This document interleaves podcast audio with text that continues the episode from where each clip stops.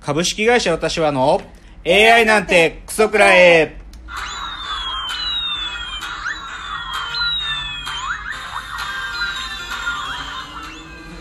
群馬が生んだ怪談時、株式会社私は社長の竹之内です。カルチャー修行中2代目アシスタントの箕浦ですこの番組は大喜利 AI を開発する株式会社私は社長の竹之内が AI のことなんかお構いなしに大好きなサブカルチャーについてサブカルリテラシーの低い社員に丁寧にレクチャー言い換えれば無理やり話し相手になってもらう番組です。ということで今日は第44回の放送、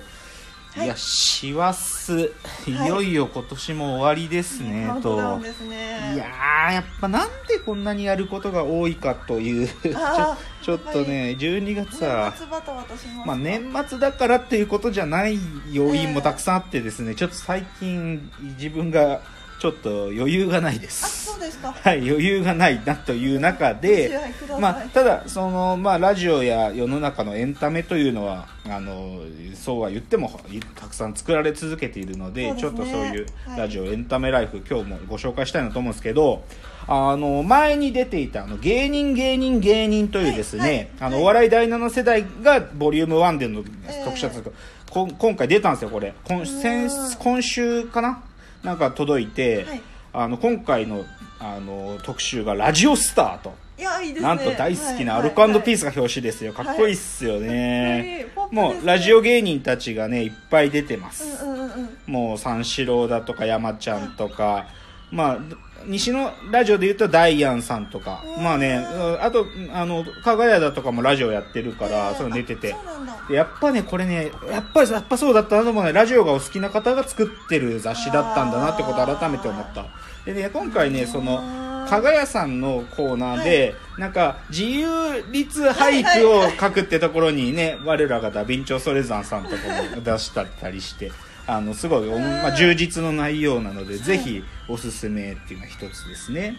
であとね、まあこれ、なんていうかな、この10、11、12のクールのアニメで、まあずっとまあちゃんと見てたんだけど、はいもうサイコパスシーズン3、あのー先週、とりあえず第8話で、まあ終わりましたね。あそうなんですねいやー、というかね、まあ端的に言っちゃえば続きは映画へという。ああ今回はそういううん渡し方したんですねまあ今回なんでこういう感じにしたのかなと思ったら、1時間番組だったのよ、毎回。あそう、30分じゃなくて1長いですね時間がかける8話だったんで、ええ長いか、まあだからね、その分だから多分みちっと作られてたけど、あのね、もうね、言葉が多い。すごい新しい設定がだ。で、しかもさ、うん。まあ今回の、まあ別にネタバレしないから言っちゃうと、ええ。そのビフロストっていう存在と、コングレスマンっていう存在と、なんちゃらファーストインスペクターとかセカンドインスペクターってインスペクターって存在が出てこの3つが出てきてるんでうん新概念として。で映画のタイトルがい。そのうちのファーストインスペクターっていう やつが副題でついてるの。だからさだから多分映画は多分この1本じゃ終わんねえだろうと思うんだよねもうもうねちょっと世界観が結構複雑になりつつなりすぎててちょっとねうん何回も見直さないと分かんない。はい。そう。だまあさでもサイコパスとりあえずを一段落したんで、まあちょっと映画が始まるまで何回か復習しなきゃなと思います。はい。であとですねまあちょっと僕最近だから余裕ないからただでもなんていうのかなこうでも結局自分はアウトプットする仕事だからさうん。インプットが足りてないとダメだと思って、まあ、ちょっと余裕ない気持ちを整えるっていうためにもね、まあ、ちょっとよ夜中とかちょっと映画見に行ったりしたんですよ。頑張ってますうね、ん、でね、行ったのがね、あの、一つはね、活弁という、えー、あの、シャルウィーダンスの周防正幸監督の新作で、あの、成田凌さんが主役で、えー、あの、黒島結菜さんとかがヒロインやってんだけど、まあ言っちゃうと、あの、活動弁士っていう、あの、明治の時代に、まあ、向こうからその、なんていうのかな、まあ、要は活動映画っていうか、活動写真っていうさ、まあ、まだ音がついてなかった頃のまだ動画の初めの初め白黒の。で向こうで言うとそれはサイレントって呼ばれてたさ、うん要はチャップリンだとかさ、バスター・キートンとかやってた、だけど日本はそれそれに、うん。それを映画を説明する活動弁士って人がいたんだって、うん、だ。から純粋にサイレントっていうものは日本にはなくて、そういう活動弁士がいた時代のその活弁というその人たちのお話なんだけどね。さすが周防監督。まあねなんかやっぱりあ娯楽ってこういうことだなと思ったえー、それどういうことですか？いややっぱりさなんていうの？その映画まあそその頃はまだ映画って言ってないけどさ、まあその活動写真が来るぞーつって街に工業に来たりとかさ、まあその、なんていうか小屋があるんだけどさ、で、そこで、これから活弁、誰々の活動弁士の誰々の、じゃあ、国定中治が始まりますとかさなんていうか、それを聞いてみんなが小屋に集まってくる。うんで、あの感じって、なんか今も変わらないっつうか、で、で、その感じをちゃんと映画としても、なんていうか表現してて、すげえいい映画だった。だからなんか娯楽はやっぱりすごいなっていうのと。でそれとねなんか対になってってんでもう一個ねちょっとこれも抜け出してちらっと見てきたんだけど、はい。これはねあんまりたくさんで上映してない。渋谷のユーロスペースで見てきたんだけど「漫画誕生」っていう映画をやってんすよ今。あのねこれはあの、まあ、実話というか実際にいた人の映画なんだけど、はい。あの本当に漫画って言葉を作ったね北沢楽天というへー。まあ、本当に明治大正昭和っていう中で、まあ、いわゆるさあなんていうのなんか日清戦争とか日露戦争についてさなんかさ風刺絵を描いたりするのあるじゃあない？でーはい。実はああいうのを初め描いてた人がいて、うんうんうん。そういう風刺絵っていうかね、はい。まあ、だから最初の頃はポンチ絵なんて呼ばれてバカにしてされてたんだけど でもそれをあの福沢諭吉さんがですねまあ、自分の媒体の時事時事新報だったかな、うん。そこにもうその北沢楽天の絵を載せてね。あそでそこで彼が漫画って言葉を作ったんだけど。そう。でだからそういうそうそうだからそのそれをね一世尾形が演じてんだけどさ最高なのよでそれでそのままあ言っちゃえばさ手塚先生だと手塚治虫さんだとか長谷川町子さんにも影響を与えてる人なんで、うんうんだからそのはくあのそう北沢楽天の、まあ、生涯というかその漫画っていうのがどうできてきたかっていうことを、まあ、すごい書いててすごい面白くって、まあ、これもねなんていうか活弁と同じでなんていうのかな表現者とは何かとかね。表現するってそもそもどん何なのかとか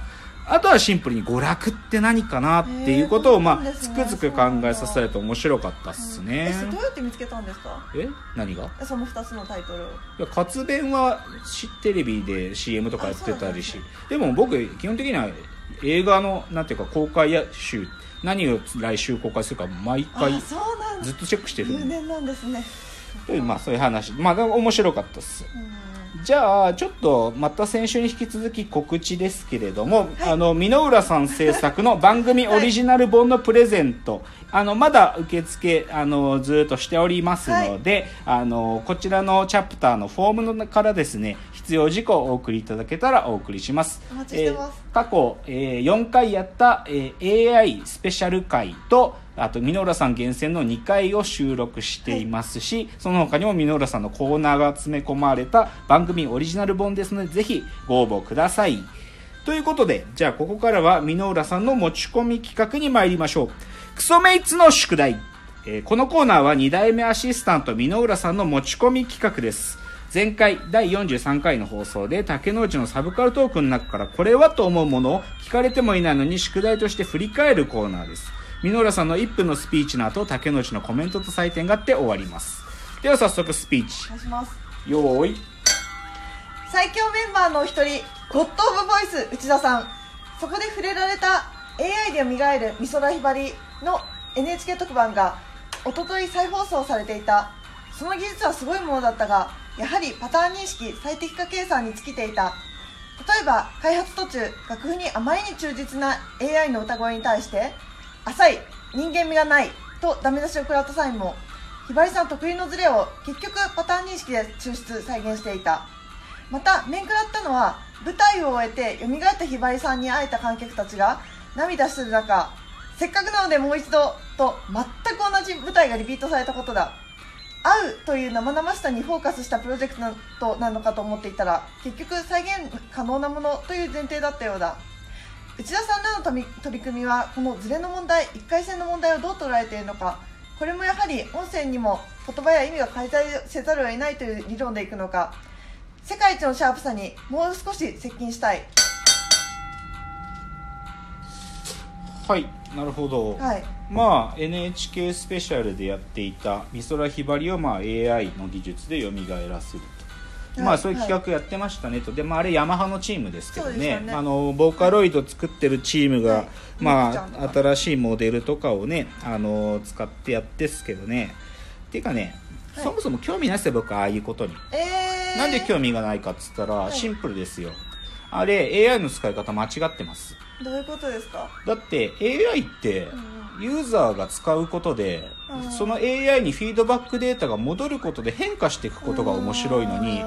あの美空ひばりできましたじゃーんって企画やってる時点でうんはっきり言って僕らの眼中にないんですよそんな企画。つまり僕らの音声のアプローチっていうのは必ずユーザーからのフィードバックによってとかうん。なんていうかそれを設計する人だけじゃなくてねうん。他の人たちがフィードバックすることによってその AI が変化していくものとうん。かサービスでない限り僕らはまず眼中にない。そもそもそういう風な使い方を俺たちは AI と呼ばないんです。だからもうゴミだという話ですね。っていうので、まあ、AI 美空ひばりはちょっと僕からちょっと眼中にないので、まあ、今日のお話、そうですね。まあ60点ですね。はい。ということでじゃあ今日の格言を言って、えーチャプター終わりたいと思います。今日の格言。時代は変われども娯楽は永遠なれ。というね。まあもうこれつきます。もうなんかやっぱそうつくづく。2019終わりますけどやっぱりね時代関係ないっすよ。娯楽はねいっつまでも永遠。もう絶対必要だしうん。あのやっぱり人がねやっぱ幸せになる瞬間ってこういうことだなってうん。ちょっとさっきの2つの映画見て思いましたね。ということでじゃあコーナーに入ってまいりたいと思います